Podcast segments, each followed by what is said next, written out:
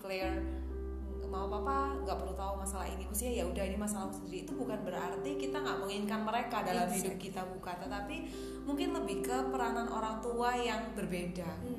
Secara status mereka tuh tetap orang tua kita kita tetap anak dan bukan berarti kita nggak respect mereka loh dengan kita bertumbuh besar. Tetapi eh, peranan yang kita butuhkan di usia-usia ini adalah bagaimana mereka mementor kita dari jarak tertentu mereka melihat kita seperti itu apa yang kita lakukan dan kita cuma pengen mereka jadi safe harbor sebenarnya ketika Iya. kita sudah uh, mungkin uh, ada masalah yang nggak bisa kita handle kita pengen pulang kita cuma pengen merasa nyaman di sana Iya. tanpa ada digurui tanpa ada dihakimi termasuk tanpa asumsi-asumsi yang sebenarnya itu nggak kita pengen gitu kita cuma pengen beristirahat istilahnya di Yes. di dekat orang tua kita dan menurut kita itu cukup gitu loh Iya. Iya, iya, iya. Sometimes you don't need them to be our superheroes ya. Iya. Sometimes you just need, as I said di awal, a shelter to go home. Iya. a shelter A shelter to go home in the middle of the storm. They don't need untuk menghentikan stormnya. Iya, iya, iya. Iya. karena storm itu pasti pasti Pasti ada gitu loh terjadi. pasti terjadi Dan parents sebenarnya nggak perlu khawatir juga mereka nggak akan punya kesempatan lagi untuk memberi advice atau apa. At some point kita tetap butuh itu Yes. ya. Iya. Karena gimana gimana parents kan juga lebih experience dan in this kind of age aku nggak tahu ya apakah aku saja atau semua orang mengalaminya. Aku ngerasa tell me what to do. Iya. Sometimes gitu ya. Hmm. Kalau dulu kita waktu kecil oh, nggak pengen dibilangin atau apa. In this kind of ini fase kehidupan sometimes aku merasa tell me what to do dan itu bisa dilakukan tanpa. Ada satu scene di dua garis diri itu yang menarik banget yang ibunya begitu tahu si anak ini mengeluarkan eh, emosi menunjukkan emosi negatif di meja makan, ibunya langsung berasumsi kamu narkoba ya. Iya. Betul betul. Which is uh, itulah kenapa aku ngerasa penting juga kita mendiskusikan soal parents we love you don't need you do not need to jumping conclusion Iya. bahwa kalau anakmu mengalami emosi negatif itu sama dengan the end of the world Iya. ya. Jadi kurasa ada nggak sih di sini kita mulai bergerak ya ada nggak sih cara ketika kita sudah terjebak di dalam lingkaran komunikasi yang nggak terlalu bebas ngerasa nggak terlalu nyaman atau merasa aman untuk mengungkapkan emosinya ada nggak sih cara yang bisa kita lakukan as a kid as a parents uh, dan sebagai satu keluarga secara utuh We will talk about that in the third segment. So buat kamu yang pengen tahu lebih lanjut gimana caranya nih ngebenerin komunikasi sama orang tua atau orang tua yang pengen ngebenerin komunikasi dengan anak. So stay tune at Beta Cerita.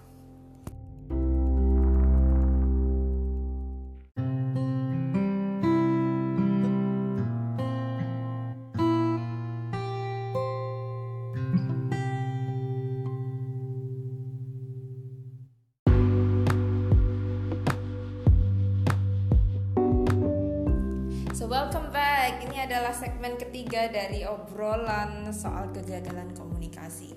Kalau tadi kita udah eh, sempat discuss tentang apa sih penyebabnya, terus actually what is going on di kepala seorang parents dan seorang anak.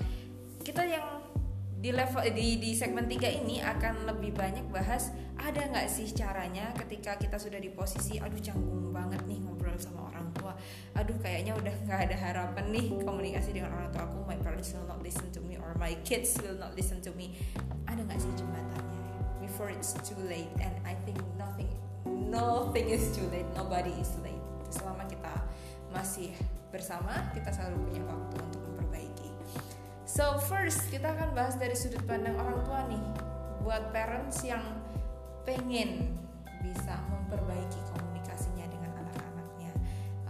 Rebuild the burned bridges Mungkin ada pendapat nggak sih Lisa yang bisa disampaikan Oke, tentang repairing communication ya. Ini kondisinya adalah ketika anak itu udah bertumbuh besar gitu ya. Soalnya pasti beda strateginya. Tapi kalau menurutku ya, yang paling penting itu harus ada ruang ngobrolnya dulu. Karena kalau nggak diciptakan suatu ruang yang benar-benar secara sengaja, masing-masing meluangkan waktu untuk komunikasi itu terjadi ya komunikasinya nggak akan repaired. Memang harus ada ruang untuk membahas itu. Dan ketika melakukan ini dari sudut pandang orang tua bagaimanapun caranya kita mesti melihat anak sebagai individu yang sudah dewasa. Dengan usianya saat ini cobalah kita melihat anak itu sebagai se- uh, seobjektif mungkin gitu ya. Ketika papa mama melihat anaknya udah berusia 24 pandanglah dia sebagai anak yang berusia 24 tahun. Seorang manusia dewasa gitu. Yes, sama dengan ketika papa mama pergi ke bank atau papa mama pergi ke kantor dan ketemu orang lain yang berumur 24 tahun. petugas-petugas yang ada di situ. Iya, petugas yang ada di sana. Sebenarnya kan kita sudah seumuran dengan mereka ya pandanglah kita seperti orang-orang dewasa itu.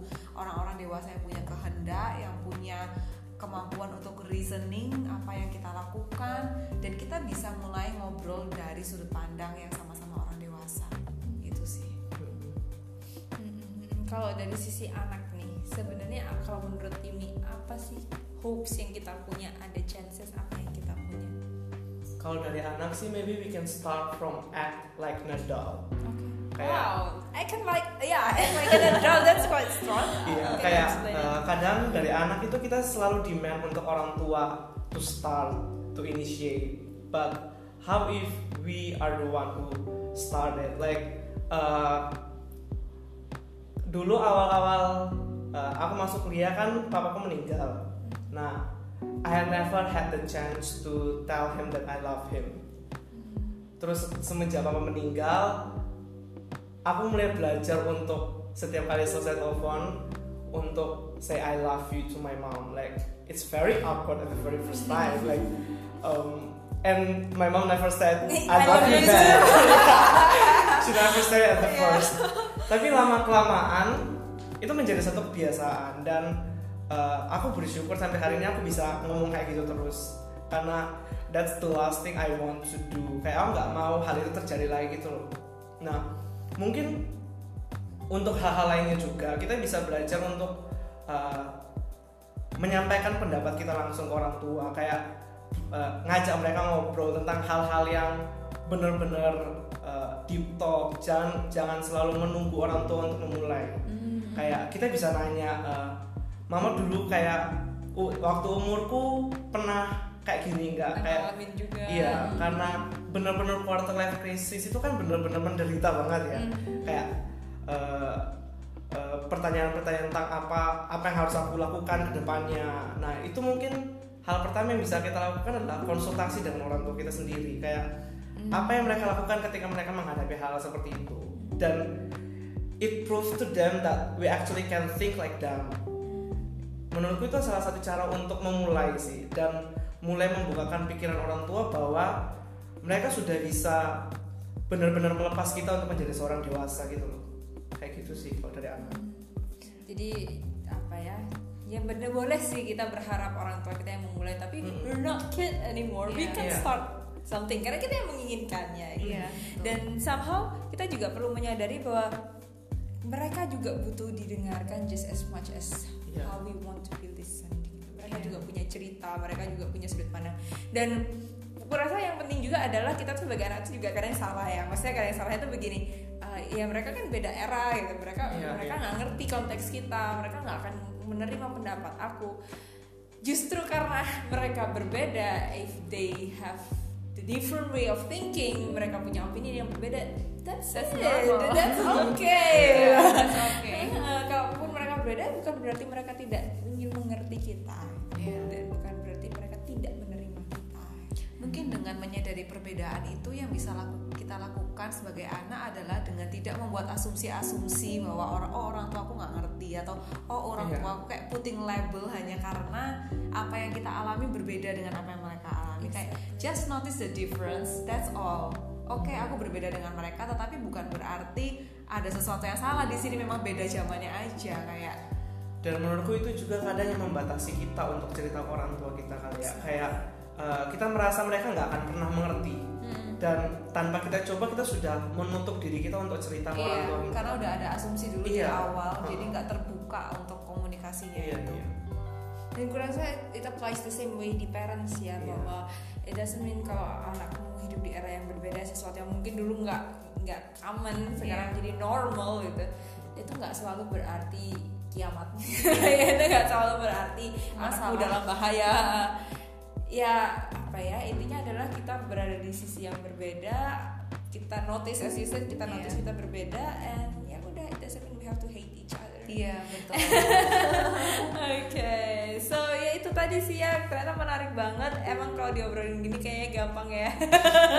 Tapi bila kalau dalam prakteknya perlu keberanian yang luar biasa. Cuma uh, aku sebagai anak sih sebenarnya pengen bilang sama parents parents di luar sana, mungkin ada parents yang sedang mendengarkan ini, you're forever our superheroes. Uh, That's true. that's just how much we adore you and how much we we love you we respect you and every single word every single act that you do it affects us the children in many ways Mhm. ya so ke mana pun kita pergi apa pun yang kita lakukan meskipun kita kelihatannya jauh ya actually we love you that much iya betul Mhm. never ever be afraid of losing your daughter Iya, iya. Dan kita pun juga nggak pengen kok menghilangkan diri kita dari kalian atau kita pengen kehilangan kalian. No, bukan itu yang terjadi. Hanya ada perubahan cara berpikir, perubahan pengalaman, perubahan peranan lah. Tetapi bukan berarti kita pengen hidup sendiri tanpa Iya. involvement dari mereka. Bukan bukan itu yang kita pengen kan. Kita akan selamanya menghormati, mencintai dan juga kita juga pengen kalian tidak merasa bersalah dengan apa pun kondisi saat ini. Kita pengen kalian bahagia gitu loh di usia Iya. kalian yang saat ini. Hmm, hmm. karena kita pun mau kita sehappy apa pun ketika mereka nggak happy kita juga orang yang paling sakit ya Iya. Iya. merasa tersakiti juga so ya let us be happy let's be happy together. Oke, so itu tadi obrolan kita tentang kegagalan komunikasi. Jadi kesimpulannya adalah ya despite semua tantangan extreme challenges eh, bener sih kita butuh courage yang luar biasa untuk take step untuk memperbaiki komunikasi dengan parents kita. But as long as what Timmy has said as long as we have time we have chance gitu so ya thank you sudah mendengarkan obrolan kita hari ini with the Gavin Gang. I'll see you in the next session, in the next podcast. Uh, in case nobody told you this, I want to tell you that you're beautiful, you're precious, and you are loved. I'm Betari. See you next time.